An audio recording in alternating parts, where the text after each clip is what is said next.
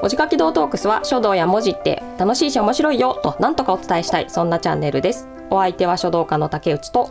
音楽家の田中でお届けいたします。はい、えー今日はですね、えーゲストご来訪会の第2回ということで、えー伊藤画城さんにお越しいただいております。はい、えー、書道家の伊藤画像です。61歳になります。よろしく。はいよろしくお願いし年齢まますよろしくお願いしますよろしくお願いします。パチパチパチはい、パチパチパチパチ。えーこの企画はですね、えっ、と、まあ、バリバリの書道家、現役の書道家さんに、まあ、ざっくばらんに書道人生について語ってもらおうという企画で。はいはいえー第1回はね、あの池田正一さんという書道家の方にお越しいただいて。まあ、の過去回でね、うん。ぜひそちらも聞いていただけたらって感じですが、相当スポコン漫画みたいな話でね、面白かった。そうですね。なんか道場で1対1で師匠と立ち会いをしたりとかね、そうですね。なかなかなかなかの話でしたね。書道の話なのかなみたいな。もうね、これは、ま、漫画の話っていうぐらいでしたもんね。ねはい。まあでもそんなね、あの、池田さんの回もぜひ聞いていただきたいんですけれども、今日は伊藤画城さんというね、えーはい。書道家の方をご紹介したいと思います。はい。はい。まずちょっと簡単にですね、えっ、と、画城さんの、えーお仕事というか、んえーこれまで書いたものをちょっとまとめてみたので、んはい。えっ、と、1個目が、えっ、と、まるちゃんの、えーカップラーメンですね。の、ーえっ、と、生きつねうどん仕込み麺という文字を書いたと。仕込み麺のとこですかね。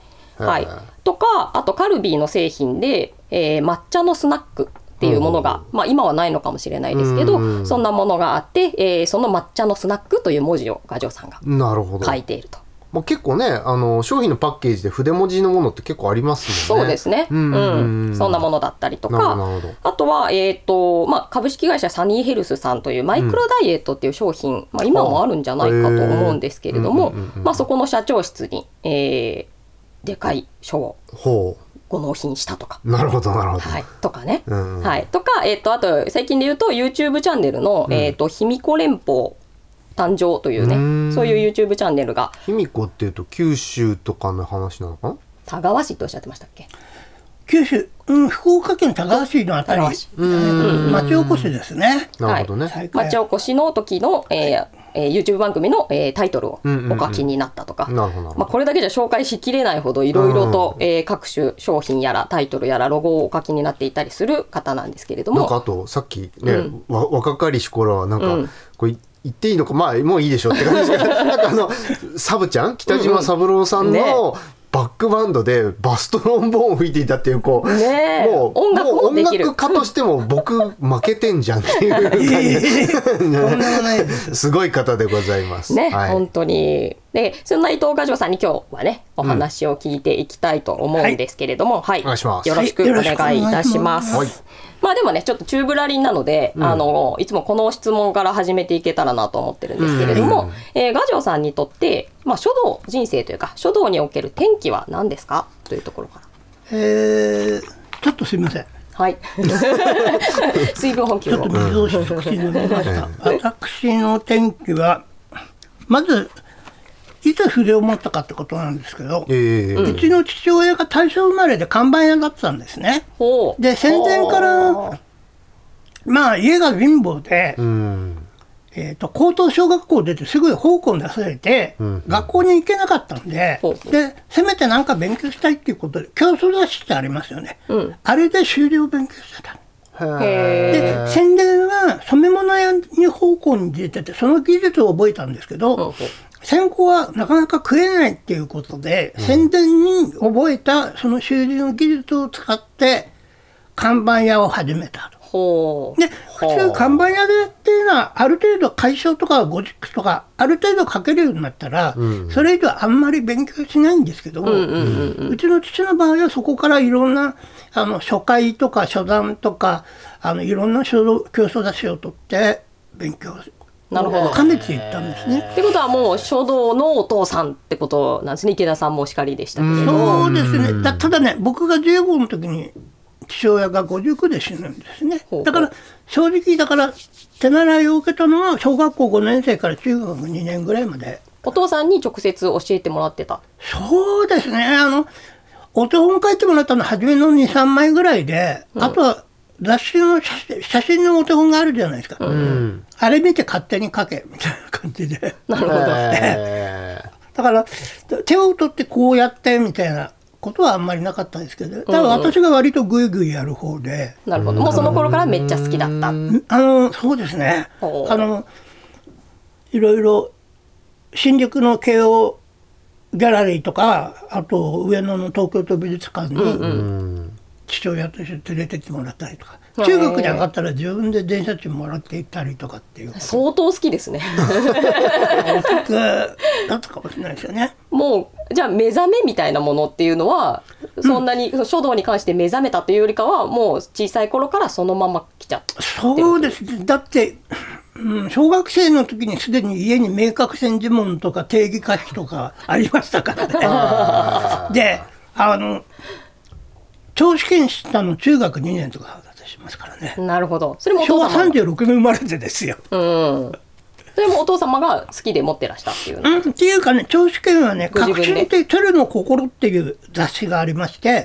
それの臨床課題に長試験の写真が載っかってた。なるほど。それも回収じゃなくて、行草書の赤徳、手紙文だったんです。うんうんそれを見ていい文字だなと思ったっていうのが変なガキですね。本当に変なガキ。そんなことなないというかまあまあまあでもねまあ、で、それで、まあ、父が亡くなって、で、僕、高校大学行ってないんですね。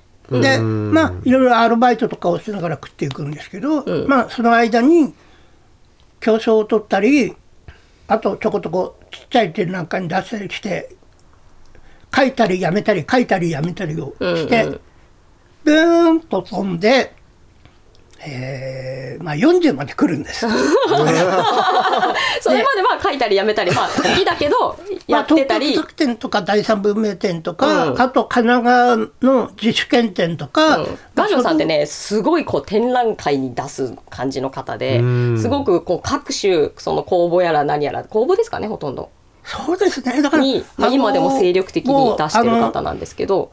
まあ、今はほとんどあの審査してもらえなくなっちゃったんですけどもうその時には結局あのそういうふうにこう入選してその会場でその偉い先生に批評してもらえるのが、まあ、楽しみというか、うん。それを当てにして勉強で出してた的なうん。感じもありましたね。だから初めは紙の貼り方も何何も表具屋にどう頼んでいいかも全然わからないうんうんうんうん。であちこちあそこにこういう先生がいるこうあああいう先生がいるっていうと聞きに行くわけですよ。うん。お前そんなことも分かんないのかとか ちゃんとした先生に習ってないのかって怒られるんですね。怒られるんだけどそれでも食いついていってまあその中でもすごくああ大変だね的な感じで、うん。いろいろしまああの小平の南坊大石先生とかすごくあの自分が勤めてる学校においでって言って、うんうん。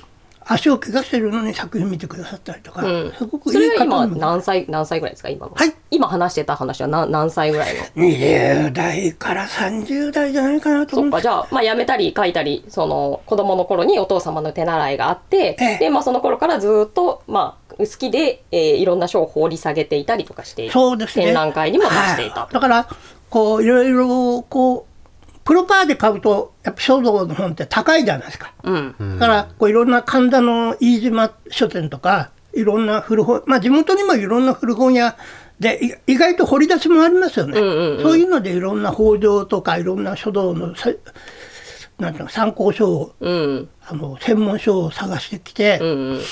でそういうのをお手本にしてやってたかなそれでなんか一個聞いていいですか、はい。そのお父様看板屋やってらしたじゃないですか、はいはいはい。看板ってやっぱちょっと違うじゃないですか？そのあ書道っていうものと看板って看板ってどっちかっていうとそのこの前扱ってたあの「鬼滅の刃」のさ、うん。あの誰だっけ？すぐ名前忘れちゃうんだけど、うんあのはい。えー昭和書体さんのさ、ん。あのもう亡くなられた永泉さんか、うん。とかもまあ看板屋って言ってもいいのかなと。もともと看板屋だったのかな？でフォントを作り。そうね、その家がね。あそうそう。もともと看板屋で、まあ、看板屋がちょっとあのなんだろう。あんまり良くなくなってきたから、うん。まあ、フォントを作っていったっていう、うん。あの鬼滅のうん。刃の、えー、とフォントを作ってらっしゃる方がいるんですけれども、まあ、なんかああいう感じその看板っていうものとその書道っていうものってちょっと別だと思うんですけれど、まあ、その別っていうかそのそれ誰がそれを必要としてるかっていうか、それをね評価する側が違うよね。うんうんうん。そうですね。なんかそっちには行かなかったのかなっていう。時代ああ僕が行かなかったあそうそうそうのかとそうお父いうことです様が家でもちろんご職業としてやっ結てる、局ねうちの父親自体が59か8だったんですね。で、もう体的にもしんどいし、年齢的にももうそろそろ看板から足を引いてあ手を引くっていうか足を洗う手を引く足を洗ってそろそろ子供でも集めて、うん。書道教室をやろうかと。いうあちょうどその転換期だったんですよね。うん。だから大人を集めてほぼボランティアで10人ぐらい集めて支部を作って、ん。検診すずりの心っていう検診書道会っていうのをちょっと真似事を作ったりやってた時期だった。立ち上げてご自身。えああでもやっぱり。だからその途中で亡くなってしまったんで、だから自分としてだから看板屋さんですよ。正直その後そおお葬式関係の看板とか、あの花輪の札を書く仕事はやってましたけどああなんとか葬式会場うん、みたいな、そうですね。何々葬儀会場みたいな。あなるほど。花輪で。法の仕事と筆行ですね。親戚一同とか、兄弟一同とか、そういう仕事はやってましたけども。あれって手書きだったんであそれその頃は手書きですよ、その頃はね。今はであ、今はあの、あのーなんだ、パソコンで文字が出てきてる。でもまた手書きに戻ってきてますけどね。へええ。ーそういうこともやってたんですけど、ベクトルはそういうことをやってても、やっぱり書道の方でっていう感じは一貫してあったかな。あお父様がね。じゃなくてあガジョウさんがね、まあ、父もだから父がやりたかった延長線上を、私がその後、まあ乗っかっていったっていうのは、んうん。まあ合ってる言い方なのかなとは思うんですけどね。なるほど、いやちょっとそのなんだろうご職業的にねあったものを継がなかったのかなっていうのはなんかちょっとした興味だったんですけど、ああなんだけど転換してった時期だったってことなそのでうですね。どうしてもだからあのまあちょっと父の書く看板の特にう父はやっぱりか解消を書いてくれっていうお客さんがすごく多かったんですよ。うんうん。でちょっとだから一般のこういうこう応用順とか具勢難みたいなああいう癖のないスーッとした字が、うん。普通看板屋さんの解消って多いじゃないですか。うんうん。まあ読みやすいってことがねやっぱり分かりやすいってことが大事ですから明ね。確流みたいに角がトンって入って、うん。でこう負荷のところ負荷っていうと分かんないか。転接ですね、うん。転接のところ曲が少し揺するんですよ、うん。で跳ねるところも少し右に右に沿ってそれからグッて抜くんですよね、うん。だからちょっと癖がある字だった、うんうん。だから嫌いな誇張したようなうん表現だし、まあ、書道の作品じゃなくて商品っていうところが違うっていうことですよね。そう。ですよねだからはい。まだ昭和40年代って時代もあったと思うんですけどあの主にそういう自動車修理工場とかの仕事が多かったんですね。あのつまり車のボディに何々商店とか何々あのなんだ？あえっと何々えー工務店とかね。なんとかセンターみたいなね。うん。うん。ねあれねどっちから書くみたいなね。あの車の前から書くのかあの普通の読み方として読くのかね。あだから、えー、と車の横のボディにドアとか、うん。あとそのトラックの荷台のところの横に、うん。で面白いのはねあの普通の看板屋さんって大体えーっとね赤いペンか水性ペンかなんかで、うん。普通地割りをして、ああ下書きをするってこと？うちの親父はねあの何文字でも4文字でも6文字でも、うん。その下に電話番号があっても地割りしないんですよ。一発書きで書けると。一発で1ミリのズレもなく例えばあの竹内商店とかね、うん。あと田中飯店とか、反反転まあ飯店って今ちょっと思いついたけどね、中華や。ね。ええ。中華がもう頭に。あのデリヘル田中とかね。なんかあれあれよね。それなんかこう。そんな田中じゃない方がね あのよかった。えよかったっていうかそこに電話しないだろう。でそれで「はい田中です」って出たらもうガチャだよね。車に書いてあるのね、そうですね。だからあのへこうだからそういうこう技術をやっぱみんな見てたんで凄あの当時で結構、まあ、よこれ本当に余談になっちゃうんですけど、結構あの両面書いて右左両面書いて、うん。1台で1万とか1万5千円とか45、6年当時ですよ、うんうん。撮ってましたからね。だから一回面白い話があってこの話でちょっと申し訳ない。お変だったらカットしてほしいんですけど。しないしない。ま どうぞどうぞ。うん。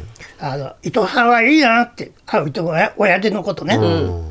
そうやってちゃっちゃっちゃっと文字書いて 1, 1万円とか2万円取ってくんだもんな楽でいいよな俺たち油まみれになって給料1日5,000円だぜって言った人がいたんですよ。だからねうちの親父一回顔が真っ青になってカーッとなってねえ。まあそうなって真っ赤になったみたいな。でもうウエスっていうあの布のはいはいはいボル布ですねウエスねはいはいあれにもうシンナーぶっかけて、と字を全部消して。ああ、シンナーって消えるもんね。金いらねえからって、もう俺今日帰るからって、待ってくださいよ、伊藤さん、伊藤さんって言って、依頼主から言わわれたってことなんですか？はい。依頼主から言われたってこと？あのね、よくそこら辺覚えてないんだけど、依頼主の社長さんではなくて、多分従業従業員っぽいような、なるほど。で後で社まあ長から怒ら車がね、に書くんだったら車置いてあるその作業場に人はいるでしょうから。ね、休憩中でタバコ吸ってた人がいてた。なるほど、なるほど。だから言ってましたね。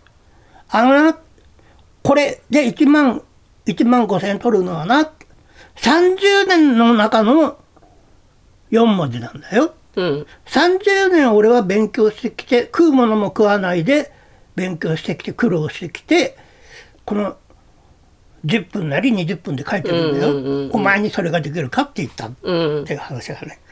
なんかピカソだっけ？なんかそんなような話が、ね。同じような話が、子供になんか書いてって言われてわーってドローイングで書いてなんかはいいくらみたいなうん。ことを言った時にまあやっぱりねあの俺の今までの全部が詰まってるみたいな言い方をしたっていう話がありましたけど、まあでだから。もあれよね。なんかもうそういうさなんか結構そういうので逸話とかさいろいろあるけどさ、だって正直だから1万5千円なら1万5千円で依頼してきたんだから別にそれでいいじゃん、おお前はもうそれ価値感じないんだからその従業員でもピカソにケチつけた人でもじゃあ私に発注しないでください、うん、そうね。価値があると思って発注してるっていうところでもう終わってるもんね。話としては受注関係としてはね、うん。だだってこうねコンコンビニでおにぎり買っていいよなこんなおにぎりで150円もらえてよって。いいやじゃあ買じゃあおにぎりわなきゃいいじゃん食べないでっていうね、うん。話だもんね。そう。あの当時でカツ丼が300円か250円ぐらいだった記憶があるのであすごいですごいですね。なんか50杯くらい食えますね。うん。だからうーんとまあこれも変な話なんですけど家帰ってきた時に1万円持って帰ってくると、うちの父親がうちの母親にね「母ちゃん今日はハワイに行ったよ」って言うんです。でああ2万か3万を超えると「母ちゃん今日は世界一周だよ」って言って まあでもそこまで来るのは最後の亡くなる前の5年か6年ぐらいでね、うん。それまではなかなか仕事が伸びないで注文が取れなくて、すごく悩んでたんですけどね。なるほどな。るほど、うん。だからその看板の、あ、だね、間違えた。自動車のボディ書きっていうところに活動を見出して、そこにあの、府中の鶴巻モーターさんとか、あそこら辺がもうガーッと食いついてきて、だで、結果的には看板の解消、解消ではね、うん誤宿はまあ書けるけどあまりうまくなかったと思うんです、正直な話。うん解消では、サンタまでは伊藤さん的な、そういうかなるほど。形は立ってたんです。ごいですよね。それでね。ね生計が、それでまあ今までは苦労したけれど生計が立ったみたいな話そうですね。ですもんね。でまあそれを見てらっしゃったわけですそのから。時にお金食べてりゃよかったんですけどね。これがもう3代続いての神田の江戸っ子でね、もう入ってきた入ってきただけって買っちゃうどんぶりハワイだハワイだっつって。はいはい。ってね。もう毎日てんやもんだみたいなね。今日は天丼だカツ丼で。も500杯ぐらい食えるはずなのに。なるほどなるほど、50杯、50杯。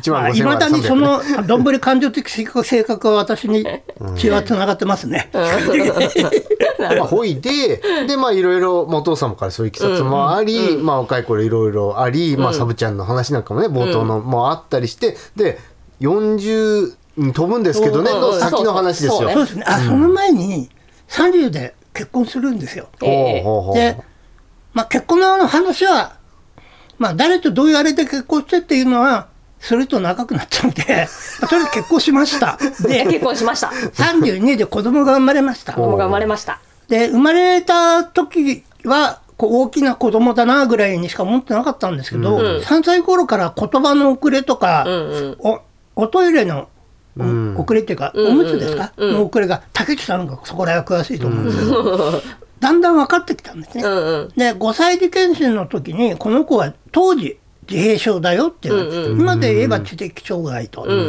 でそれで、えー、就学前検診の時にもうこの子は普通学校は無理ですねって言われて、で普通学校のひまわり学級に行きますか？ひまわり学級ってのは養護学級養護学級に行きますか、それともそれとも養護学校に行きますか？今でいう特別支援学校ですよね、どっちにしますか？あのこの子にとって楽なのはどっちでしょうか？って夫婦揃って聞いたんですよ。なるほどなるほど。それはもう絶対養護学校ですねって言われて、うんうん、あじゃあもう養護学校でお願いします。なるほど。なんかちょっと前にお聞きしてましたけどそのその息子さんがいらっしゃったからあのショートを続けてこれたみたいな話をちょっと事前になんかお聞きしてたから。うんね、単純な考えなんですけど、うん、何にも自慢できないし何にも誇れるものがない父ちゃんなんですけどまあ書道家で人からまあ立派だとまでは言われないまでもね、うん、あ頑張ってるなって言われるようになれば、貧乏でもああの伊藤画城さんの息子さんなのねって、うん、まあ、障害があっても、みんなに大事にしてもらえるかなという思惑はまあずるいんですけど。いやいや別にずるい。全然ずる全然ずるくないね。ずるくない。っていうかもう今はもうすでにまあ天覧街道にもまああの審査とか陳列以外の時は、うん、当番でない時はよく連れてくんですけど。ああなるほど。もうあの私が言ってもあ来たの？みたいな感じなんですけど、うん、もう。うちの息子も今は29になるんですけど、もうあの大体70ぐらいのおばさまが多いですから「うん、あらこうちゃん来たの?」とかって言って「あのお茶じゃなくておジュースがいいかしらって「何々さん前のセブンイレブンに行ってあのコーラ買ってきてくれない?」とか「あお菓子がおまんじゅうがあったわ」とか。で思惑通りこうあのちゃんと可愛 可愛がってくれる。でもそれが、まあ、その支えになったというかその書道をやる、まあまあね、みんなに可愛がってくれるあの人たちをもうこの子の近くに置きたい的なところがあったからっていうのはあったってことですね。もうあのあわよくばあのこれちょっとあのみんなが見てないところでこれちょっと少し包んだからって、ちょっと光一君と帰りになんか食べてなんてね。ありがとうございます。ありがとうございます。あだ帰りに光一とファミリーレストランでも行きますとかって言って、私がポケットに入れたと、まあまあよくありましたけどね。まあそんなことだね。まああの情けをこういただいてね。そうですね。でもまああのまあ一面考えればまあ光一が1歳から6歳までの間っていうのは実に大変だったんです。でまあいろんな事情があるんですけど僕の方が割と子供と絡むのは好きだったし、向いてたので、いろいろ話し合った結果僕が6歳まで見てたんですよ。うんでうちの嫁がスーパーマーケットに勤めて、うん、トゥルカメランドっていうスーパーマーケットに勤めて、まあ、生計を助けてくれてたんです、うんうん、でその間にもう本当に家の中はもうひっくり返すわ。もう二度も三度も家を脱走して蕨から西川口まで真っ裸で真夏で まあ笑い事じゃないですね。何度もだからね本当にあそこら辺治安も悪いし車も激しいですからね、うん、もういつ死んでもおかしくないっていう状態でよく生きてこれたなまあでも、あのこういうこと言うのもなんですけど、外側から見るとあの真っ裸の人がうろうろしてる街は治安が悪いと思います お父様としては不安ですけど、ね、治安の悪い一つの一翼みたいなそうそうそうそうもうあの3歳ぐらいのね全裸の少年が歩き回っているここは治安が悪いなっていうでやばいぞこの街ってね1回目はね西川口かわらびの交番で保護してくれたその時はだからその刑事さんはもうあの障害知的障害とか自閉とかそういうこと分かんないですから、うん、お親の責任ですよって私すごい怒られて、うん、当たり前なんですけどすいませんすいませんって言ってたんですけど、うん、2, 回2回目に逃げた時はあの線路の途中で西川口と蕨のあすみません。地方の方はこれごめんなさいね。駅と駅の間ってことです、うんうん、駅の途中のところで裸で向こうから立ったか立ったか受け受けって言いながら 走ってきたんですよね。治安が悪い。でもねあの漫画太郎の漫画みたいな。でその時に「わあもういてよかった」まあ、下手ことだだからもう30分経って1時間すると2時間近くなるともう生存率まあそうそうですよね。心配すぎですよね、うん、あとはねちょっとねもう記憶が少しごったになってるんですけど一回なんか西川口あそこは京浜東北線っていうのはずっと金網が張られているんですけど安全のために、うん。飛び込まないように、でも西川口に行っちゃってるのかどうか分かんないんですけど、実は少しね網が破れてたんですよ、うん。で真っ裸のまんま、うん。そこから入っちゃったの。でそれをあそこの某 B 高校の通ってる女子生徒さんが、ああそこに赤ちゃんがいるって言って駅員さんに言ってくれたんへでー。保護された。ああよかったですね。よかった。あここはだからちょっとやばかったら P しといてまあまあまあまあ。でもその息子さんでそのね部屋が今あれ帰ってたみたいな話ありましたけど、そね。そのその中でそのこう育て期間にはそう書いてた？